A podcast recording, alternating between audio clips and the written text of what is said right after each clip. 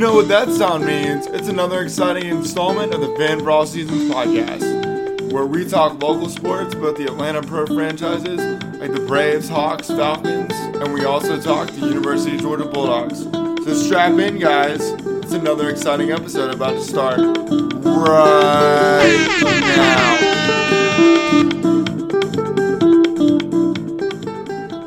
What up, podcast land? This is your host, Jamin Joe of the Fan for All Seasons podcast. And on tonight's episode, we're, we're talking some NFL, recapping the Super Bowl. We're also going to talk a little Georgia baseball as it is opening day tomorrow for the 2022 season for the University of Georgia Bulldog baseball team. And we're going to round out the show with some Atlanta Hawks talk as we talk not only about the Atlanta Hawks, but also it's NBA All Star weekend in Cleveland this weekend. So we'll be doing a little football, a little baseball, and a little basketball on tonight's show. And I want to give a little bit of insight into this week's show, what makes it so special. So this is a milestone episode for us on here on the Fan for All Seasons podcast. This is our 170th episode. Pretty big deal. I just want to thank everybody again who listens every week, or or even if this is your first time listening to one of our episodes. I really appreciate all the support. I appreciate everybody checking out the website and going to our merchandise store and buying merchandise. I just really appreciate all the support of the podcast, and I know my co-host RG3 does as well. So speaking of that, he's our guest of the week this week that we're going to connect with via the Fan All Seasons fan line and talk a little bit of sports conversation. But before we get into that tonight, it's time to get a word from our sponsor. And Fan All Seasons is brought to you in part by Georgia Smoke Barbecue, authentic original smoked barbecue catering. You can learn more at georgiasmoke.com. And I'll be connecting with RG3 here in one sec. And Fan for All Season fans, we're back. We've connected via the Fan for All Seasons fan line with our guest of the week this week, as I teased at the beginning of the show. It is none other than my co-host of this podcast, my guy RG3. RG3, how's it going, man? Jim and Joe, it has been a hot minute. I know, buddy. I know, and I, I've missed talking to you on the pod. And I know you've been busy with life and stuff, and so we in the Fan for All Seasons fan community are excited to have you back on for the show this week. And before we get started here, RG3, I, I just want to say, can you believe we've done over 170 episodes? Like, it's just crazy to me, man. I cannot. Like, I feel like ever since we started, time has been flying by. But, I mean, they say time flies when you're having fun, but I feel like it also flies as you get older. I don't know. I can't figure out which, but uh, maybe that's a good sign, right? And as far as the getting older part or having fun, I think I'm going to go with the having fun instead of getting older part, dude. For sure. Yeah, well, I'll take it.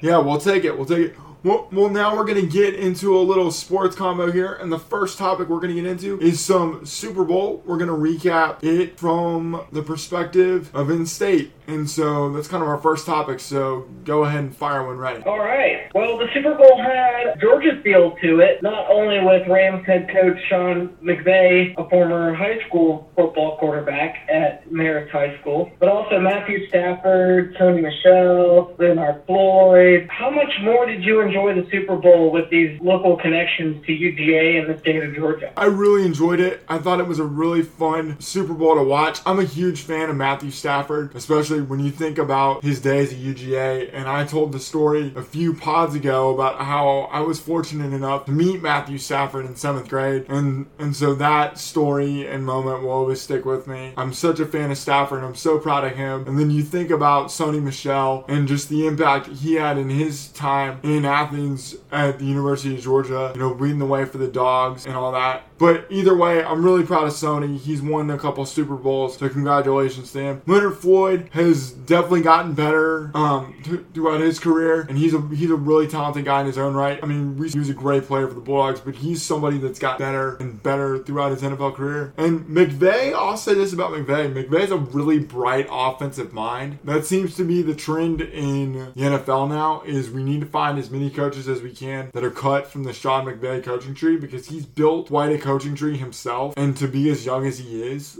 like it, it's just really impressive to see what the Rams did and uh, to have those guys with the connection, you know, from the state and the University of Georgia. I definitely had so much fun watching the Super Bowl. And Matt Stafford played really well, throwing 283 yards, three touchdowns, and two interceptions. He he did. He really did play well. But something that really stood out to me was especially late in the game, in the fourth quarter, we saw Stafford's true poise and and just his command in the huddle. And the other thing that really stood out to me was the trust he had in his go-to guy Cooper Kupp, and his ability to put the ball in the exact window where Kupp needed it to be. It just goes to show the the long hours that quarterback and receiver put in, you know, throwing passes, you know, whether it be in practice and outside of practice. I mean, just always playing catch, and it just looked like those two were on another level as far as the connection. I mean, when you think about in moments in the Super Bowl, there was also that no look pass that Stafford threw to Cooper Kupp. I thought that was really cool, and uh, I'm, I was just really impressed with Matt Stafford in, um, in in the game Sunday night, and especially in the fourth quarter. So so really proud of him, and I'm glad to see that he's got a championship ring on his finger. So that's gonna kind of do it for our Super Bowl conversation. Now we're gonna move over to baseball. RG3, can't believe baseball collegiately starts tomorrow, like in the SEC. It's crazy. You know, we already starting to, and so now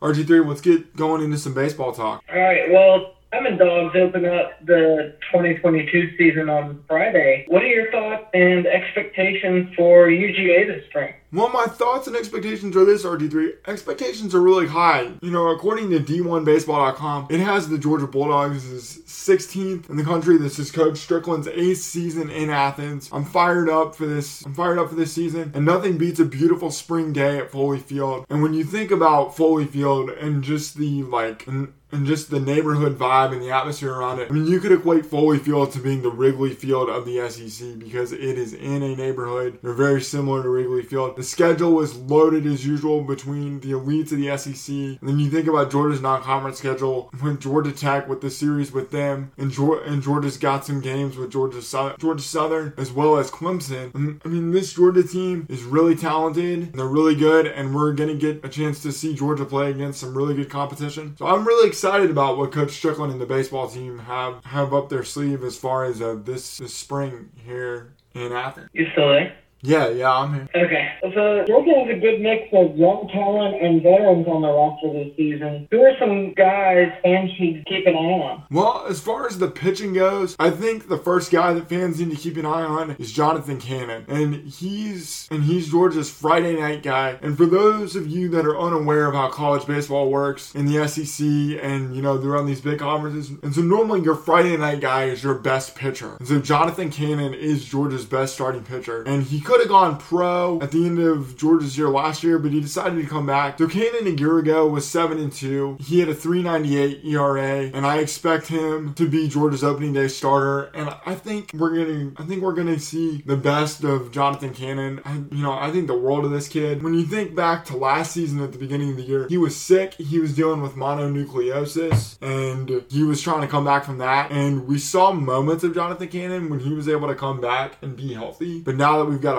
fully healthy, ready to go Jonathan Cannon, I think Georgia fans are going to be really excited to watch this guy toe the rubber every Friday night for the dog. Another really good pitcher that I want to talk about is Jaden Woods. Jaden Woods is a power lefty who I expect to be a major factor in Georgia's relief corps. And Woods last year was 4 and 1. He had a 458 ERA. And I think he's a guy that can provide a real impact for Georgia, especially at the back end of the bullpen. I don't know what Coach Stricklin's plans are as far as like his eighth or ninth inning guy, but if I were him, I would find a way to incorporate Jaden Woods. I think Jaden Woods, the sky is the limit for this kid. You, you just see the raw talent that he has. You see his fastball top out like mid 90s, and especially being left-handed as well. I mean, if you're if you're left-handed and you're a pitcher, I think I think that definitely gives you an advantage. And I think Jaden Woods is going to have a phenomenal sophomore year. I'm really excited to see this kid. Really excited to see this kid pitch. And so from an offensive standpoint with Georgia, some guys I want to talk about. You think about super sophomore Corey Collins, who led the Bulldogs with 31 doubles last year. He had eight home runs as well, and so he's a he's a big time thumper for Georgia. So you can use him at the DH spot, or you can use him as a as a catcher as well. Um, you know, Georgia, you know, Georgia's got a lot of depth with this team. Another guy who's got a big bat is outfielder Connor Tate. He's a he's a senior from Oconee County High School, and he he put up some really good power numbers for Georgia a year ago. He hit 14 home runs. He batted 313 and had 12 doubles, and so he's a really dynamic piece for Georgia offensively. I think he's going to be hitting in the cleanup spot, and I think Corey Collins, who I talked about a second ago, is going to be batting in the five hole for the Dogs. So I'm excited about those two. And one last guy I want to talk about, and I got to give props. Uh, I gotta I gotta give a shout out to a good friend of the show, Tom Green, because when we were talking about baseball earlier this week, we were texting, and Tom was like, "Hey Joe, you know somebody you can't forget about is Parks Harbor, and that's Georgia's third baseman. And Parks is a really talented guy. He's going into his sophomore year, and he battled injuries last year, and he was dealing with a right wrist injury, and we never we never really got to see you know the full talent and display that Parks Harbor has. But I feel like this year we are because he's fully healthy now. And so last year he had he had three home runs and he had five doubles. But again, you know, as I was saying, he was dealing with a wrist injury, and so I think a fully healthy Parks Harbor is really going to help Georgia. And so I think between Parks Harbor in the three hole, Connor Tate in the four hole, and Corey Collins in the five hole, I think those are three really potent guys for Georgia offensively that can really help the Bulldogs not only drive in runs and hit home runs, but also be able to get on base and make things happen for this University of Georgia Bulldog baseball team. So those are definitely some guys, both offensively and on the pitching side of things, that I think are really going to make a huge impact for the Bulldogs in 2022. Yeah. Um, so the athletic department at UGA just announced that they're selling alcohol at the baseball games this spring. What are your thoughts on that? I gotta be honest, I think it's a nice little added bonus for UGA fans. I mean, when you think about or the three things that go together in in college towns or you know minor league parks or major league baseball is beautiful spring weather, a nice cold beer, and baseball. I mean, they just all go hand in hand. I don't think you're gonna see fans going too crazy as far as alcohol consumption. I think the cost for a beer at Foley is gonna be eight dollars. Uh, now I know it just depends on people and how they are, but but I definitely think it's something that I think Georgia can profit off of. And like I said, I mean, beer and baseball kind of go hand in hand together. I, I, I think that's a nice touch by UGA. I, I I understand why they did it, and they're also doing it for softball games as well. So so yeah, I think that's a nice touch by UGA. They've been doing it at the basketball games as well too, right? It, was this the first year for that? It was, it was, yes, yes, it was. And I now again, I don't know how how how the sales have been doing as far as basketball, but but I can only imagine that, that that it's gone pretty well. Now I don't know what kind of beer they're serving. I wonder if it's like local stuff, like local Athens stuff, or if it's you know just your typical Bud Light or Miller Lite or you know whatever. Yeah. I'm, I'm not sure. I'm not sure. Yeah, I'm, I'm sure, you know, being, well, um, I'm not sure what kind of contract they got, but I, I'm sure it'll be uh, a lot of generic stuff to start out with, and then if they see it successful, I could see them branching out. Oh, absolutely, absolutely. I mean, just think about there are a lot of like local breweries in Athens that'll maybe eventually like partner with the athletic department and stuff like that. Oh, yeah. I mean, I could totally see that happen. I totally could. So now, RG3, we're going to jump to the last part of the show. We're going to talk a little Atlanta Hawks basketball. And so you may fire when ready. All right, all right. So the Hawks, after losing two in a row to San Antonio last Friday and Boston last Sunday, bounced back and beat the Cleveland Cleveland Cavaliers on Tuesday, and then on Wednesday beat the Orlando Magic. How important was it for the Hawks to win these last two games going into the All Star break? I think winning these two games w- was really big. And I'll start with the Cleveland game first. And so the thing that really stood out to me in the Cleveland game is what we saw out of Trae Young. And so Trae exploded for 41 points. And then DeAndre Hunter had 18 points in the Cleveland game. But what stood out to me about Hunter was we saw confidence in him offensively. And most importantly, in his ability um, as far as going to the rim, attacking the basket, going downhill, not being afraid to score with contact. And he hit a clutch three to kind of put the Cleveland game out out of reach. It was at the top of the key, and I believe Trae actually passed him the ball to set up that three. I posted the video on my Instagram story, and I thought that three late in the game that Hunter hit was really important to um to and I thought that three was really important for the Hawks for them to fend off a really talented team in Cleveland. Most people may not be aware, but the Cleveland Cavaliers are, are a really good basketball team. So for the Hawks to get that win was huge. And then you think about last night, what the what happened in the Orlando game, and what the Hawks did in that game is they pretty much they pretty much controlled it from start to finish. We we saw a variety of guys step up. We saw Clint Capela have a few nice blocks and a couple nice dunks. We saw Trae engineer the offense and do his thing, and then Danilo Gallinari p- picking up the slack for an injured John Collins. He was making shots. You had Delon Wright coming off the bench making an impact. Also, Onyeka Okongwu providing depth in the front court for the Hawks. I mean, what we saw in a game, what we saw in the Orlando game, in is a complete domination of one team. And let's be real, guys, the Orlando Magic are not a good basketball team. And the Hawks went down there, took care of business, and flexed their muscles, and are now enjoying the All Star break, getting a little rest. And, and, I'm really optimistic about the Hawks in the second half, but we'll get to that topic here in a little bit, RG3. So let's hit it with the next topic. All right. Um, Lou Lou Williams made NBA history for the Hawks on Wednesday in Orlando, becoming the all-time leader in games coming off the bench at 985. How impressed are you with Lou throughout his NBA career? Oh, oh, I've been really impressed with Lou throughout his NBA career. Well, first of all, bef- before I talk a little bit a little bit about Lou Williams, I want to get I want to let you guys know who Lou passed on on that list uh, as far as guys coming off the bench. So Lou passed Del Curry, who is the father, or I should say, who is the father of Stephen Curry and Seth Curry. And Del Curry was a great shooter in his own right and there at Virginia Tech and was a really good shooter for the Charlotte Hornets, I believe, and he played for a lot of other teams. But and and so for Lou, and so for Lou to pass a great scorer and a great shooter like Del Curry is just really impressive. But but I've always been impressed with Lou Williams. I mean, ever since his days at South Gwinnett High School, and so that's kind of really when I began to learn about Lou Williams because because at the time when Lou was in high school, there were there were talks of uh, there were talks of Lou Williams making the jump to the NBA or Lou Williams signing with the University of Georgia. And you know, selfishly, it's 2003, and I'm I'm a kid at this point, and I'm thinking, dude, if the hot, I'm thinking, dude, if Georgia's able to get this guy, like, what are we gonna be? Like, we're gonna be this really good basketball team, blah blah blah. So Lou doesn't end up going to Georgia. He ends up going to the NBA. Has a good career. Has a good start to his career with the Philadelphia 76ers. Um, branches out a little bit. Comes to Atlanta. Ha- has a good has some good moments with the Hawks, and then kind of bounces around to a few other teams. And so right now, at this point,